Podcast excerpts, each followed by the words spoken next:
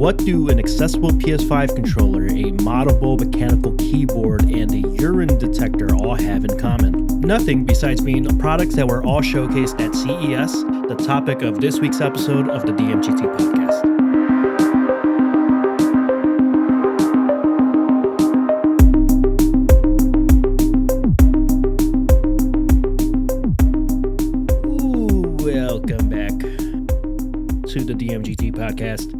Name is Danny, your host, and this week uh, we are running without Spencer. We're starting off the year running without Spencer. So you just get me this week. Sorry. Happy New Year. How was I hope everyone's break was okay. I don't know why I said how was your break as if I could hear what any of you are potentially saying. Send, send I mean maybe tweet it at me or something. Leave a comment on the TikTok or Instagram. How was how were your holidays if you so partake? Or just how was your december and the last six weeks or so? It's been a it's been a while. It's been a while since we've been back out there but we're back. We're starting the new year strong. We have a lot of stuff planned a lot of things in the work. We're you know we're cooking. We're cooking in the back kitchen here okay? So even though uh, spencer couldn't join us uh, this week to kick off the the new year um, we he will be back and we have plenty of things to take care of. Big plans, big plans for for you all. We'll be doing some uh, fun Dolby Atmos things. Uh, you can look forward to that pretty soon. I think we have teased that a little bit, but that's that's to be that is currently in the works. Not going to be in the works. That is actively in the works. So that'll be a fun stuff to kind of get into. But hey, it's a new year. Um, time. What is time? Whatever. It's the you change numbers on a calendar, but time continues. It's a construct. Anyways, oh boy, before I get into all rambly stuff. Uh CES. January and like the turn of the new year, and yeah, like holidays end and all the stuff, and like whatever, right? It's cold, at least where we are. Uh, but I always look forward to January because of CES. It's like a cool way to sort of kick off a year, uh, particularly for someone and people who are uh, interested in just things, all things technology. CES, the Consumer Electronics Showcase, uh, does it every year. Last the last two years were like half virtual, half in person because of obviously the old Rona. But this year seemed to be back in full full strength, um, just like many other things uh, that have kind of gone by over the last month or so. The Game Awards, the Grammys coming up, and the Oscars and all of that. So, um, yeah, that that was a that's it's a good time. The Game Awards, by the way, have come and gone, and our predictions were right, baby. Uh, Elden Ring won Game of the Year. Elden Ring has won ran away with Game of the Year, basically. Uh, something like 343 awards Game of the Year awards across like all the different media publications and outlets and all of that, including uh, one DMGT publication. That video um, didn't have a ton of views actually. The uh, God of War Ragnarok and Elden Ring video had like 20,000 views on YouTube, whatever, before they the algorithm decided to kick it in the balls um, and put a stop to to my rampage. I was gonna get too powerful. It's okay, um, but it did win. It did win. Um, we we had that down down tight. It actually beat out The Last of Us Part 2 for most Game of the Year awards ever handed out to a game which was uh pretty interesting. I don't know why I don't remember The Last of Us Part 2 getting that many Game of the Year awards. I think because one, I am chronically online and also seeing all the other chronically online takes of how horrible that game was, which it was not. It was a very good game. Um, even though my personal choice for what was it 2019 um, was not was not the last of us 2 it was um, hades. I had chosen hades for for game of the year. It was really good. Hades was really good. Um, you know it's just like a video gamer's video game. Just straight. Although the last of us 2 i did love. It was great. Um, but yeah elden ring did beat god of war ragnarok. Some people are mad about it. Some people are like whatever. It's yeah, I think it's the right call. Both of those games are fantastic. We got we got like we got our you know our just desserts with those two caliber two games of that caliber in one year. We're lucky if we get one, and we'll see how the rest of the games show up this year. But it should be pretty close. We shall see. We will be talking about the uh, upcoming Last of Us series on HBO because we are what days away, depending on when you're listening to it. But when I'm recording this, we are literal days away from the premiere of The Last of Us. The actual like premiere premiere in in LA and all that has already occurred. The early impressions and early reviews are incredible, incredible. Um, so I think it's going to live up to. I, it's it's for me, obviously, one of the, my favorite video game of all time. I still believe that it is one of the greatest video games of all time. Not so much because of just kind of for what that story did um, in the video game space and the ability that that that did for story driven and narrative games without while still being like a video game. Um, so taking all the story elements and stuff, like I'm gonna be so interested. I'm very excited to see how that pans out onto TV because I think a large strength of that game, um, and and the second one as well, is the interactions that you have and like the the sense of survivalism, like of like I am Joel, I have to save Ellie. Um, I think just is is part of what made that show and that not that show that story in in this game so powerful. Um, so it, will be just interesting to see how that pans out uh, uh, on on TV. And HBO has had a really good track record of like really high quality, like higher end uh, TV shows that tend to be a little bit more intense. So they're not not necessarily always like just like toss back popcorn. Um, but I think it'll be good. I think Pedro Pascal is phenomenal. I think Bella Ramsey is phenomenal. I think pretty much everyone in that in that cast has done a great job. So in, in prior projects. So I'm looking forward to that. And we we have potentially a little little fun surprise to to show you, share with you all. Um, I can't quite share yet, but um, keep an eye out on the uh, Instagram and TikTok specifically, and I'll probably do a YouTube video as well. But um, yeah, there's some content coming out there that is very related to that, and that's all I can say for now. Okay, so that's the video game stuff. We will get to that next week as that launches. Let's let's focus on the main topic at hand that we have for this week to kick off the year of podcast episodes.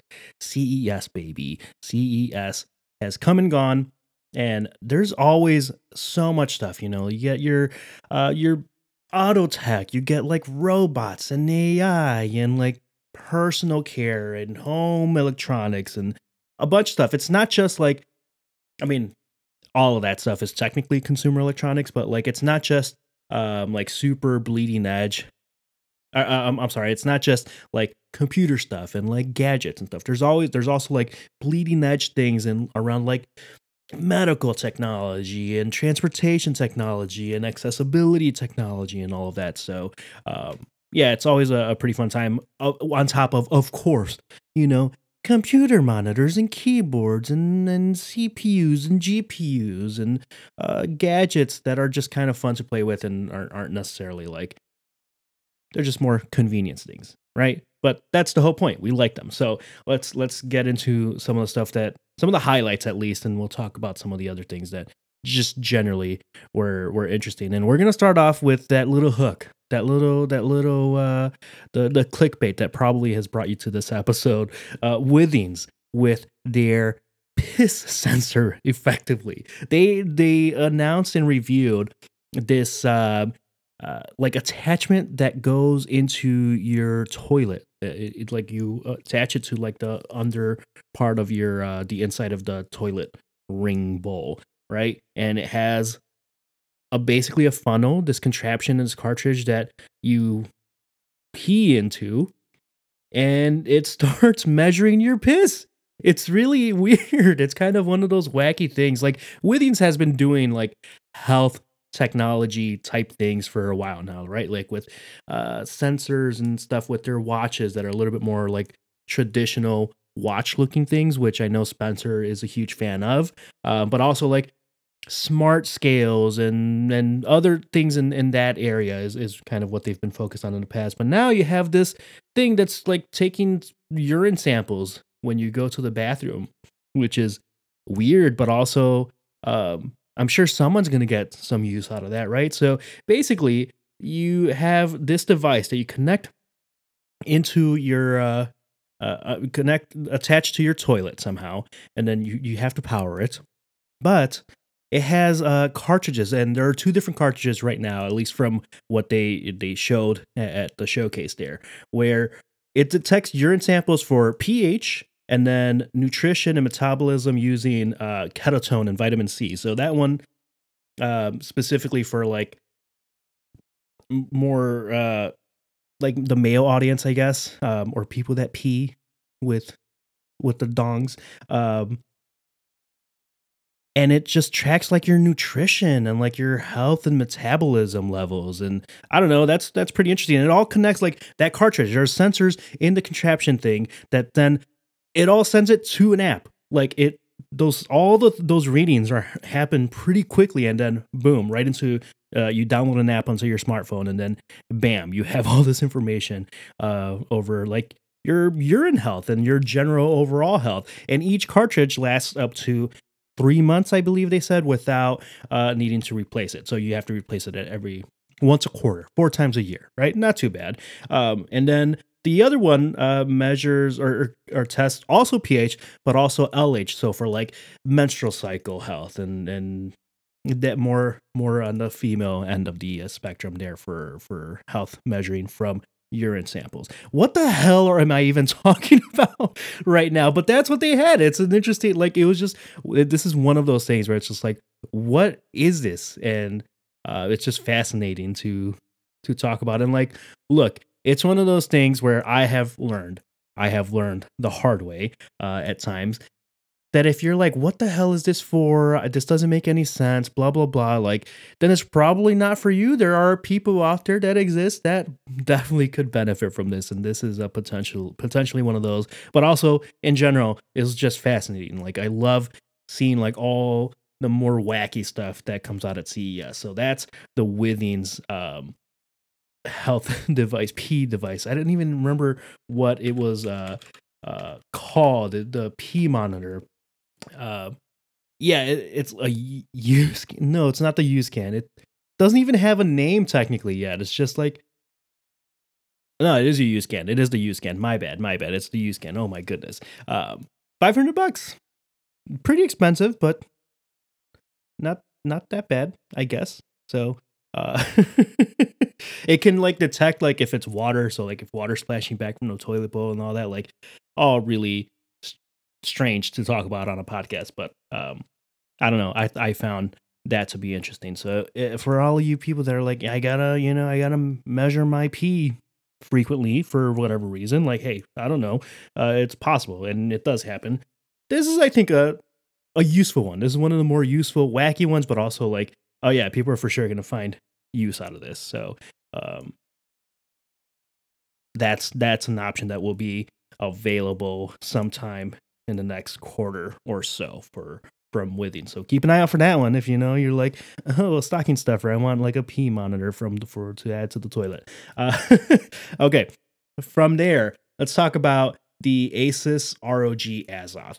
The um, Asus had a crazy, crazy CES. Like there, um, I was like taking notes of all the things that I found the most interesting to me and the stuff that I want to talk about. And like Asus comes up like three times in this episode, and uh, on all my lists. So uh, they're they're killing it right now. Uh, the Asus ROG Azoth. This is a wireless mechanical keyboard. I am not a huge mechanical keyboard person, mostly because um, I already have a lot of expensive hobbies as it is.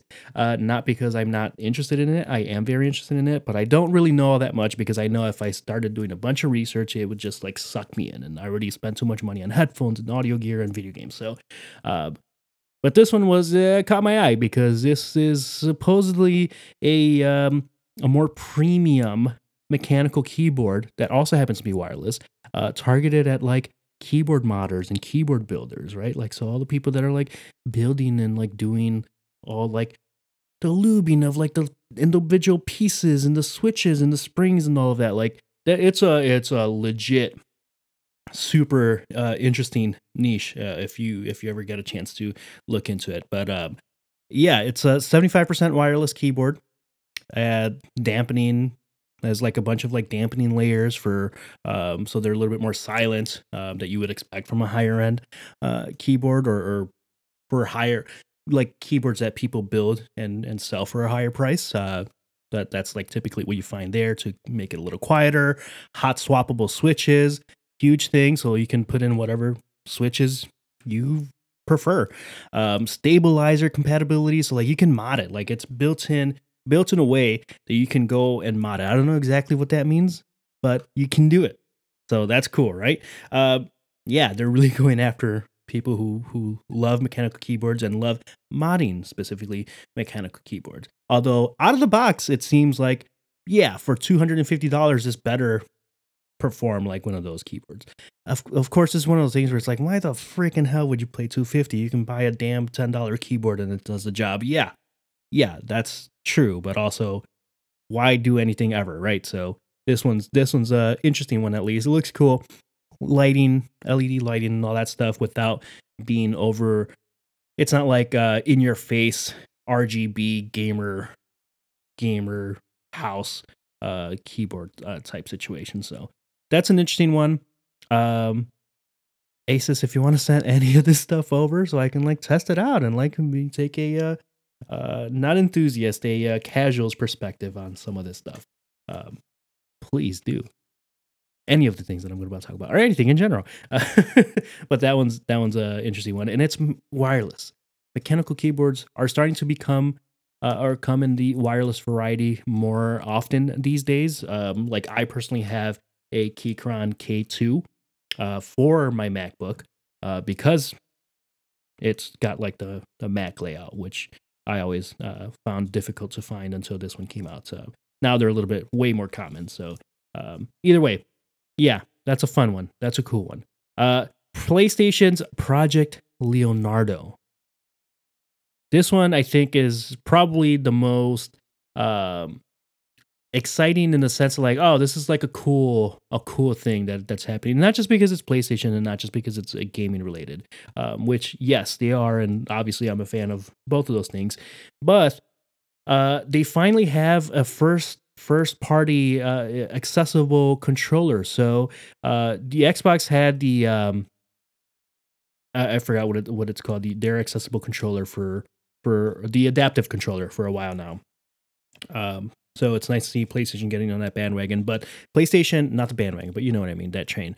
Um, PlayStation partnered with Able Gamers and Special Effect. These are literally the two, two of the same, two, the two same organizations that uh, Xbox uh, made and developed their adaptive controller for. So um, it's like one of those things. Like, yeah, PlayStation's taking this seriously, and it looks very cool. Like, um, swappable buttons, customizable button sizes. You can customize profiles and and do some software customization. All like uh, like uh, for a flat surface surface, so you don't have to like technically hold it in your hand. Um, I guess you could put it on your lap or something, but like, yeah, obviously this is built for gamers in, in mind to have different abilities than like uh, someone with fully functional two hands and and fingers, right? So, um, I don't know. It's just a it's just a really cool one that people seem to be excited about. Um, and it's just it's like a little bit of a like thank you about time, but also like yeah, cool, thank you in general. So hopefully Nintendo needs to get on this train as well. Like, come on, what are you what are you all doing? Like, just the ability to have like this first party, uh, like with official support and all of that. Like, yeah, that's a good thing. They didn't say anything about like price or when this was going to launch. They kind of just have they announced it day two of CES and then uh, have a blog post up with the video talking about like uh, some people from like Able Gamers, special effects, some like accessibility consultants, and like obviously the engineering team at, at PlayStation. Um, just kind of what all went into it. And it's cool. It just looks very cool. Obviously, it's for the PS5 specifically. It would have been cool to see this for the PlayStation 4 as well. Um, but I get it. We're we're two two plus years into the PS5's life cycle. Um, that support for the PS4 will be is probably going to start getting deprecated in the next year or two. So probably didn't make that much sense to go that route. But still, e- either way would have been nice, I think. But uh, in general, I think it's just kudos, applause. They get a little PlayStation and Sony get a little bit of a win here, um, considering that they're kind of making a mess of themselves with the uh, Activision Blizzard acquisition and the FCC, FTC and all that. Like, I'm not going to get into any of that. I, I, I frankly, I don't care. Um, these are just major companies fighting and trying to show off their big dongs and big bank accounts, basically. Um, but this one is cool. They're gonna have some benefit for for people with different abilities to play play games, and that's always that's always a fun time. I think eventually, at one point, I I want to be able to do something like that um, with the DMGT, like even if it's just like a fundraising stream or something. Eventually, like I want to get into some of that. So if anyone's listening um, that has any access to there or information on that, uh, please reach out. I would love to do something, be part of like some um, showcase or just stream for profit for or for nonprofit for fundraising or anything like that. I think that would be cool. Um, so that's PlayStation's Project Leonardo. I'm sure that name will change. That's just kind of a placeholder for where that is right now. Okay, so moving on to some other stuff that I like. The Lenovo Yoga Book 9i. That one, this one was a pretty big one. Uh, you may have seen already like a bunch of videos or YouTube videos and articles on it. Uh, it's probably one of the most uh, flashiest things um, at CES this year, as far as like, oh, people are going to be able to get their hands on this pretty soon um, at a relatively normal laptop price, right? So the Lenovo Yoga Book 9i. This is a dual screen laptop that doesn't look useless for the first time. I think a lot of the different iterations that have been done uh, in the last few years for a secondary display built into the laptop. I'm not. I wasn't. I haven't been really a big fan of. Uh, obviously, notorious one. Uh, Apple's uh, Touch Bar, Touch Display under uh, 2016 to 2019, 2018 models of the MacBook Pro. Um, was one prime example of a not so great implementation. Even though, again, spoiler alert, I have said this before, I actually personally really enjoyed the touch bar, but I get it. It is what it is. You need to keep the function row. Um, and then other like manufacturers have done like uh square almost um like uh oh my goodness what is it what is it called? The uh the touch touchpad for uh your for the laptop like that size of a display like somewhere in the body of the of the laptop like next to a keyboard or something or like replacing like uh, the nine key space of a keyboard. People have done or manufacturers have done things like this uh, in the past but no this is full on two full size touch displays think of it as like two tablets connected together like a laptop um, but then they close together like a laptop right? But as a kickstand for uh, so you can like display them side by a sidebar style, side by side, um, like the long way, like your phone, or you can stack them like normal 16 by 9 um,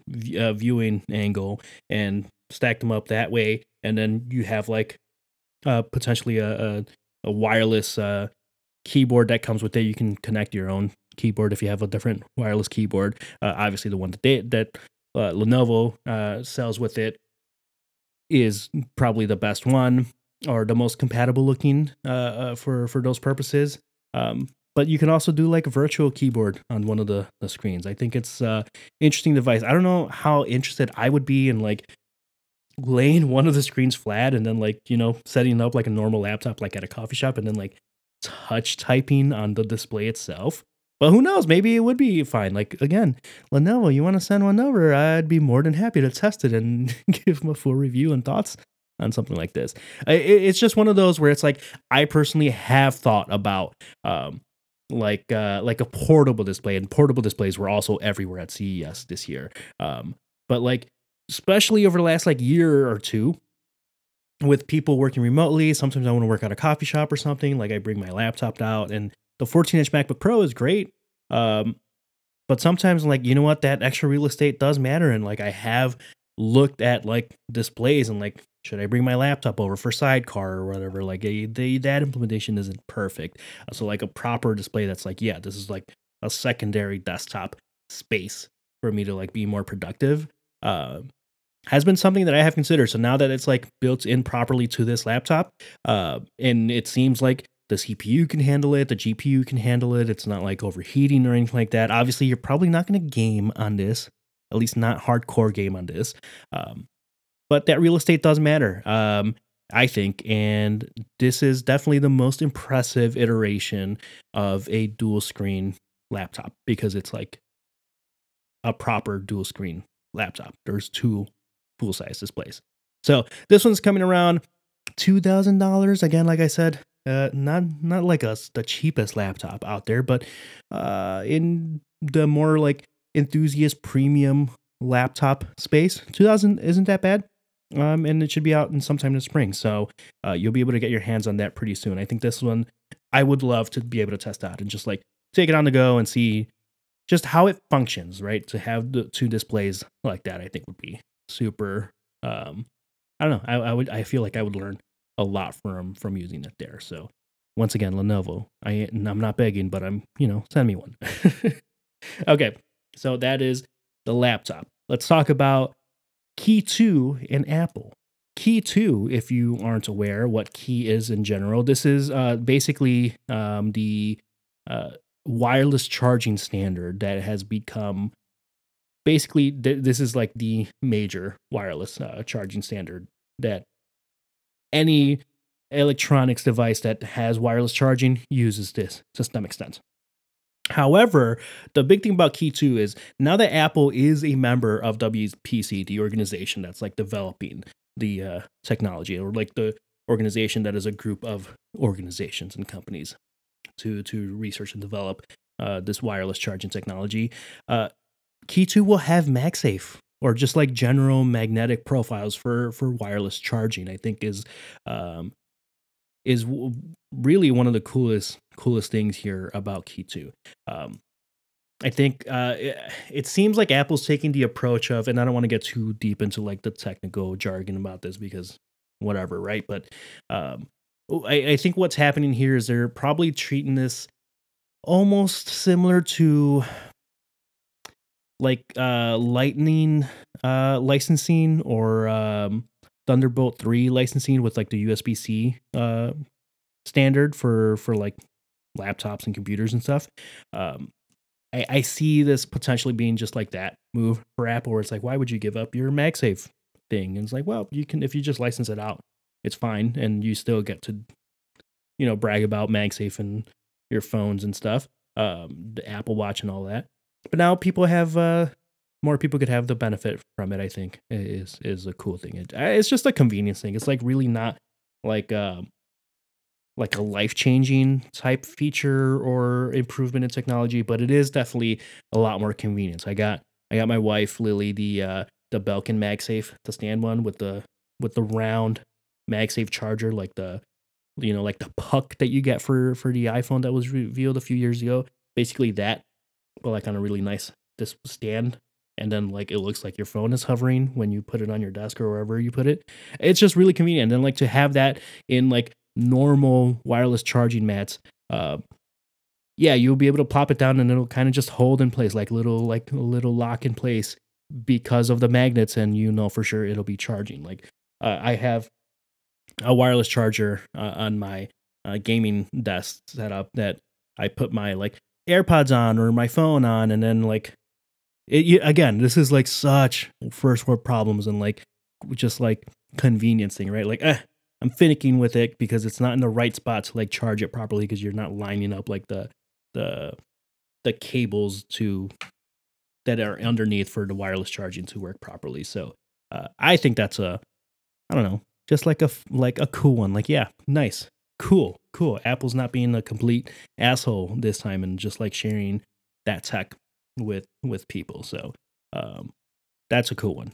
I'm looking forward to those accessories. So uh, who doesn't love a good accessory? You know, just like a random ass accessory. Like, oh, cool, yeah, this isn't like, oh my god, I can't believe you got me this. Is like, oh, this is fun, very useful. I'm gonna use it. I'm gonna slap one in my car. So, Qi two, downs, downs there. Um, let's talk about Nvidia's Oh my goodness, Nvidia. So, all right.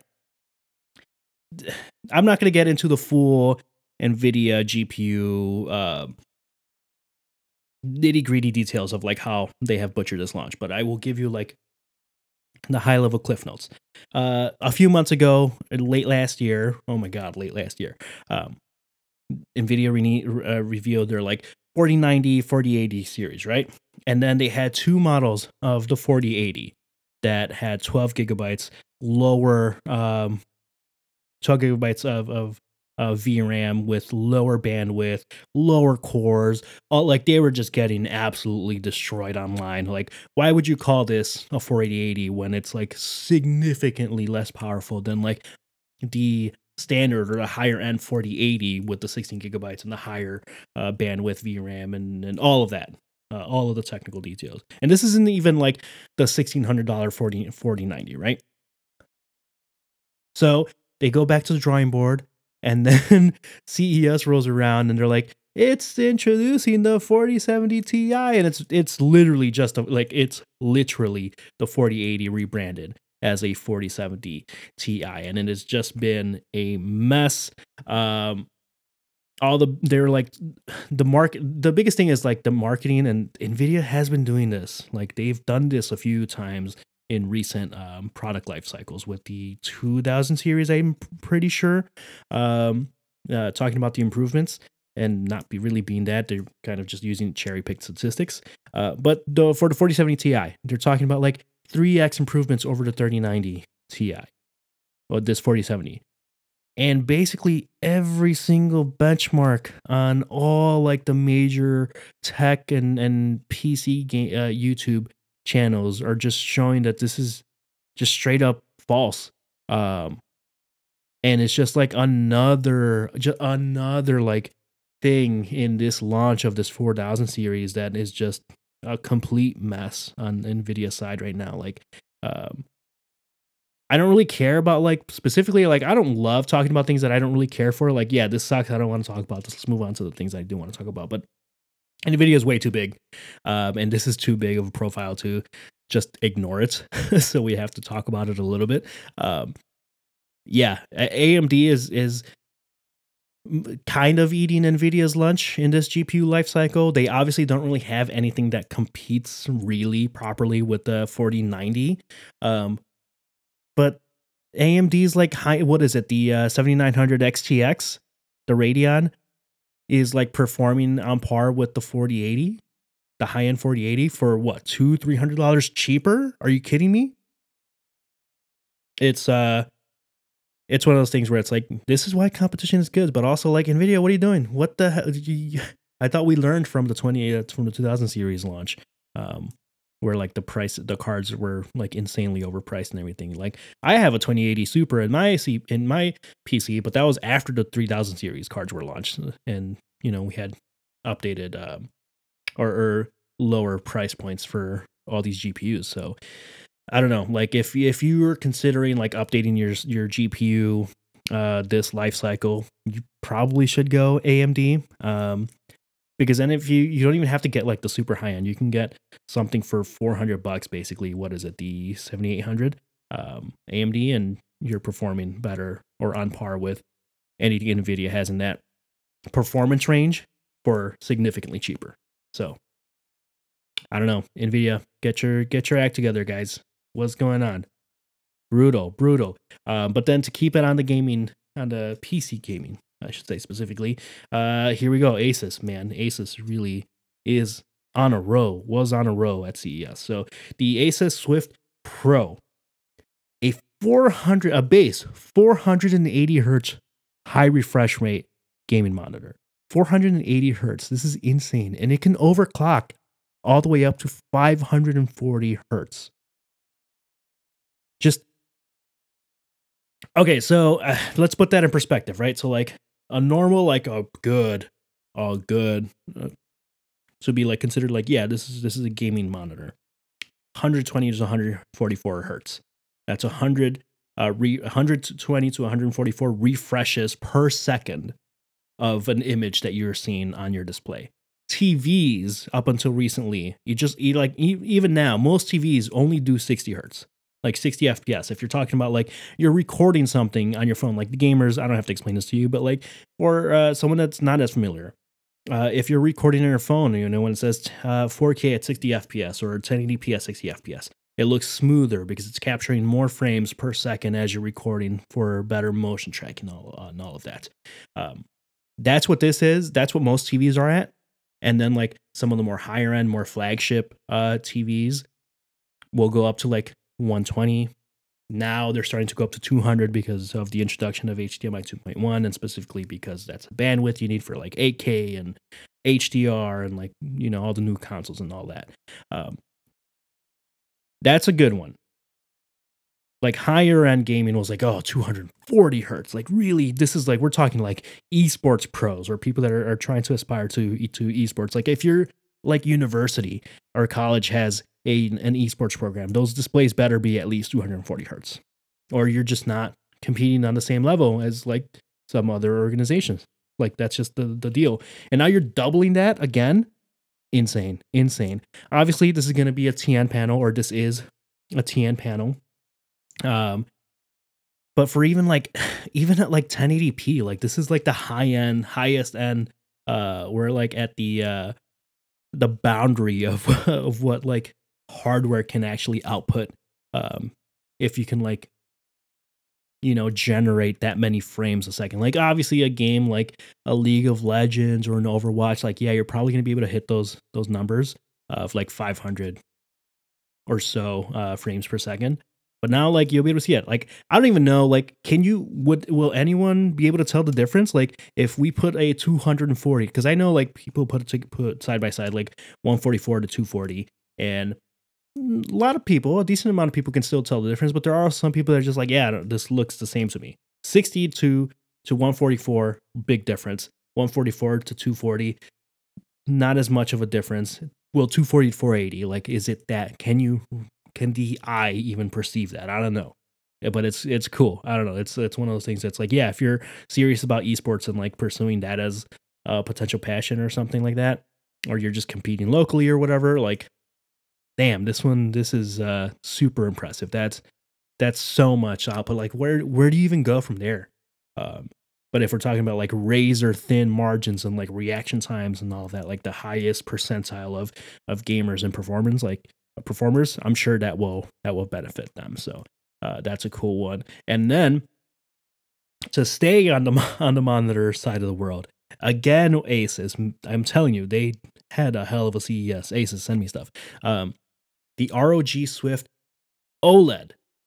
Finally, we've had some OLED uh, monitors make it into the desktop space uh, recently, but uh, it's nice to see that these are coming more and more because, quite frankly, like I love the uh, Acer Predator that I have. It's the 4K HDR 120 hertz display from like 2017, 2018, I want to say. Um, but like I plug in like if when I move my PS5 from from my desk to my living room to play on there or watch a movie or something, like it's just it just looks so much better on, on OLED. It look everything looks so much better on OLED.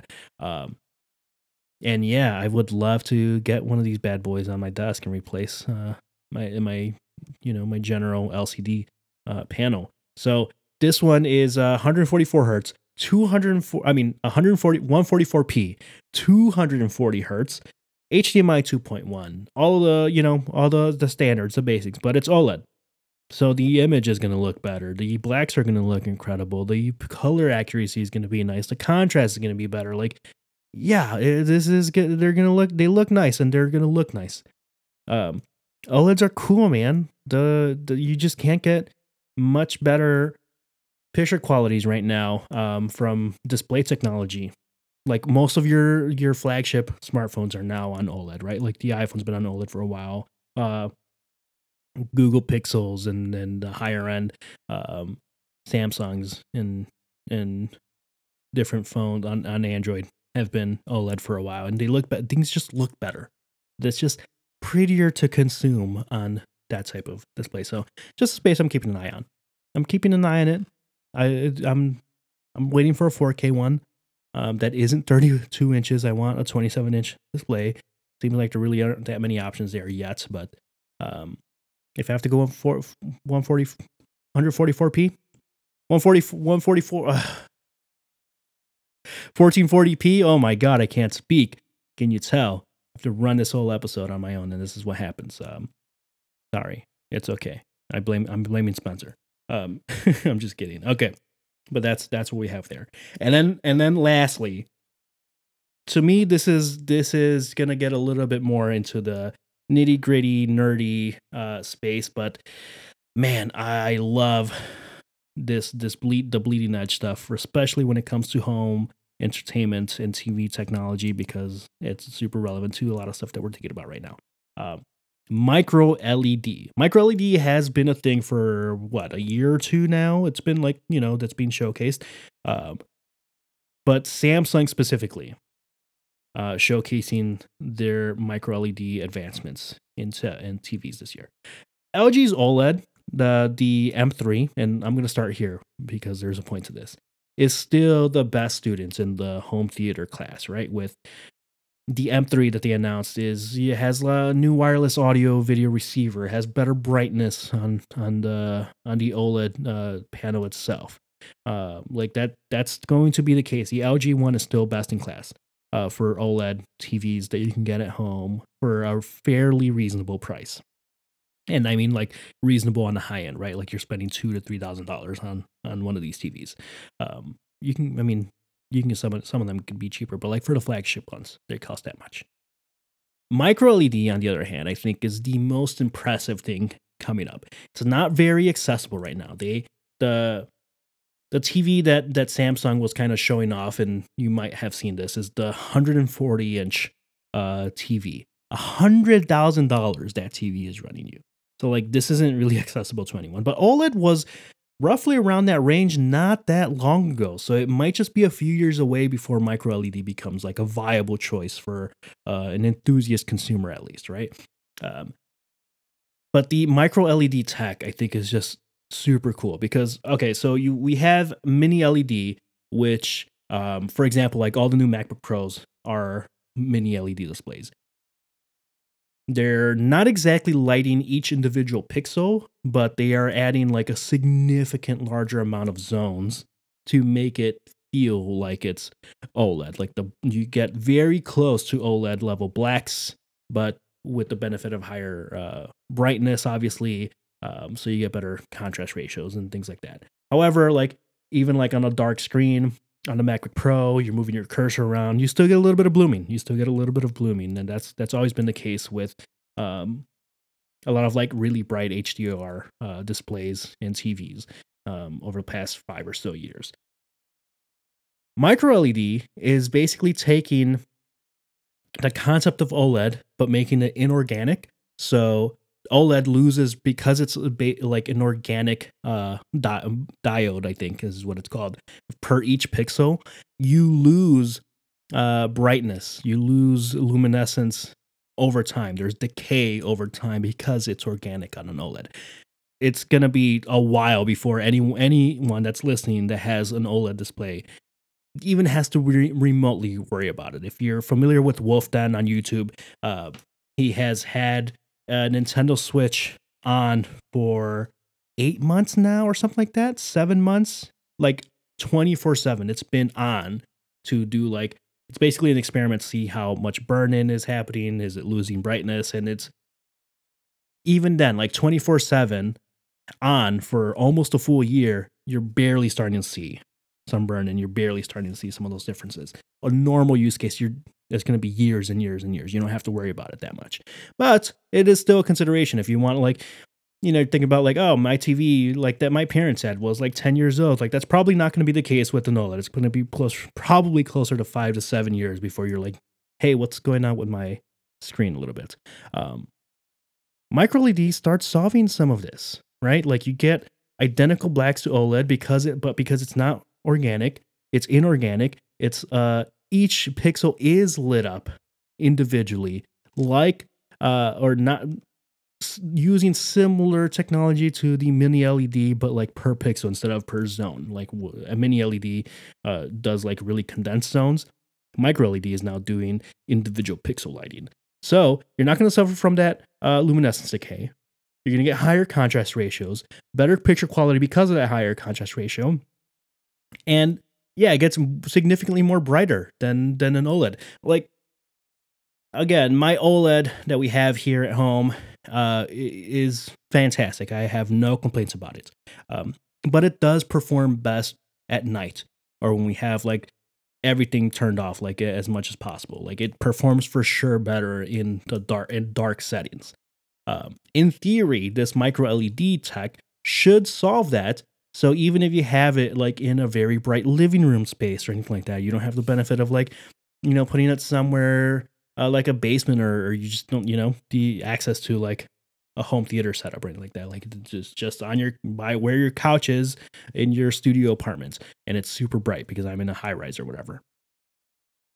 That this this should solve for a lot of that. Again, this is all like convenient stuff, but I don't know. I think it's I think it's really cool uh, technology that now they just need to solve for. The, the problem here is that they need to solve for like the production issues and manufacturing and then cost to consumer. Because like i mentioned that 140 inch tv 100 bands you're spending $100000 on that thing. It's just insane. They, they do have or they did announce like uh, a 55 7 uh, 55 65 74 82 90 and then the 140 uh, models but they're all ridiculously expensive every single one of those is like stupid expensive but that's just exactly how oled was not that long ago.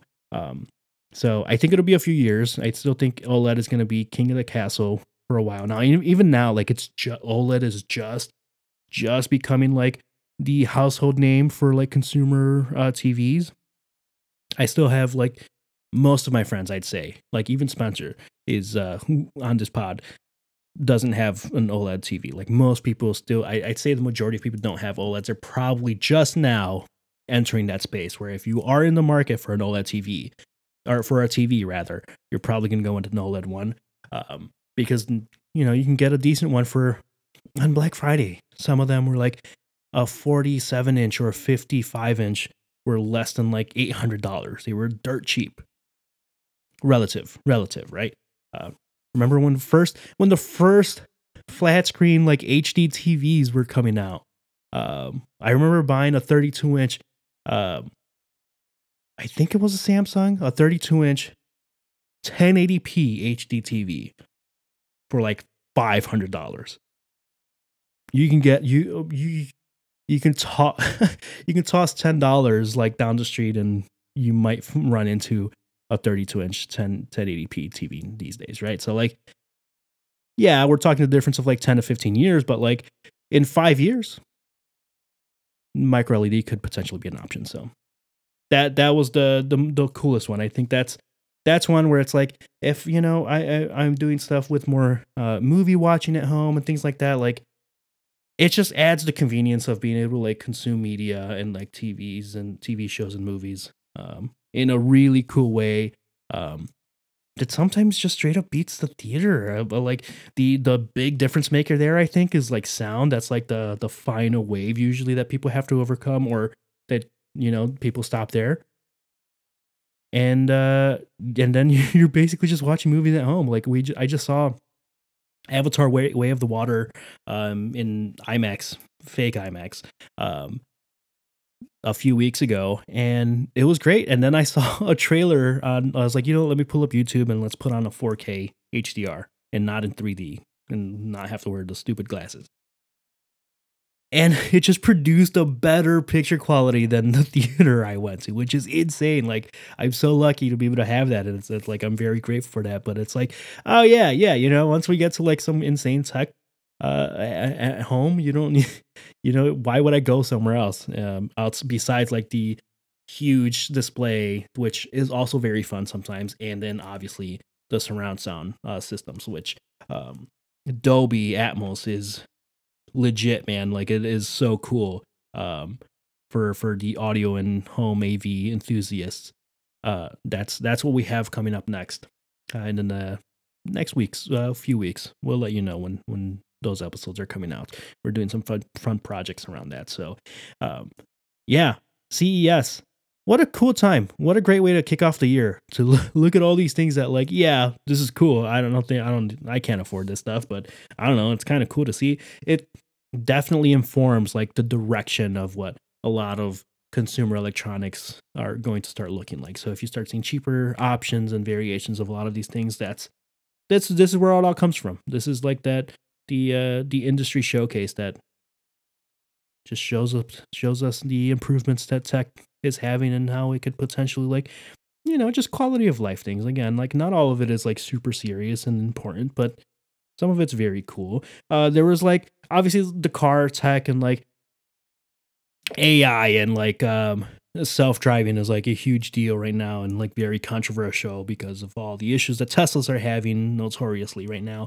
But like you know they're develop they, they you continue to develop some of that and see how that goes or see how it's changing as a result of like whatever real world consequences we're seeing from from any of that. Um, there was like that stand mixer that I think Philips has uh, now that um, has like smart sensors. So like technically you can like change settings and do things from your app. So like if you're a baker or hardcore and you know things are mixing or you're whipping like and you're prepping something else on the app, like potentially you can just say, oh, stop it when it hits this, and it has like sensors within the stand mixer to say, oh, it's we've reached this type of consistency and the liquids and the materials that we have in the uh, mixing bowl, like all that. Like some of that stuff is, is very cool. On top of like, you know, there's always like robot stuff and and you know AI and you know uh, battery technology and car technology and all of that that is always interesting. But these these were some of the bigger things that uh, at least we found. Spencer and I found like he did you know bring up some of these. So Spencer, you did do some work. Thank you. Um, and yeah, it's always a fun time. So that's CES. The Last of Us HBO uh, show is launching on Sunday. What is that, January? Let me look at the calendar here real quick. Oh boy, I should have had that up and ready, right? That's what people say. Um, the 15th. And we are going to be review. Of course, we're going to be reviewing. This is my favorite video game of all time.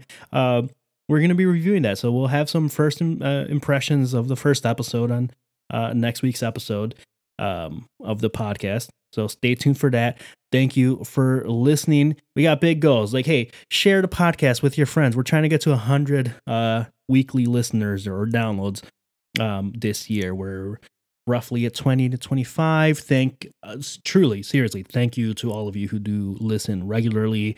Um, I know that there's a couple of you at least. So thank you. Share it. Share it. We're to have a, a fun time this year. I think we're my goal, at least personally, I'm not exactly uh, uh, run this by Spencer yet, so uh, uh, no no no problems if he doesn't commit. Um, my goals for for this year are pretty lofty. I'm gonna get really serious about posting more regularly to YouTube um, to kind of get those subs uh, sub numbers up, um, get the podcast. Hopefully, start working on some sponsorships and start doing this a little bit more uh, consistently and and start bringing just better content to to you all obviously um, i want to get to i i publicly said on tiktok which was maybe a mistake uh, i want to get to 100 followers 100000 followers on tiktok. We're sitting at almost 6000 um lofty very lofty. But uh, specifically with with one of the things uh, related around the last of us that that's happening this week um could potentially be a catalyst i think uh or just like in a, you know just like an example of like things to come. So uh, i want to do more of that get to like at least 5k uh, youtube subs. Honestly that like that's really the bigger one that, that i want to get up there. But if uh you know the tiktok account and then obviously the podcast can like keep things going for a bit that's okay too. Um, but i do want to get serious about content creation and, and eventually turn to dmgt into a proper media brand and a proper media company baby. We're gonna get there. We're gonna get there. So we're gonna work hard. It's gonna be a good year. It's gonna be a fun year. Uh, stay tuned. Thanks for listening. Uh, go fart into a toilet now. Okay, bye.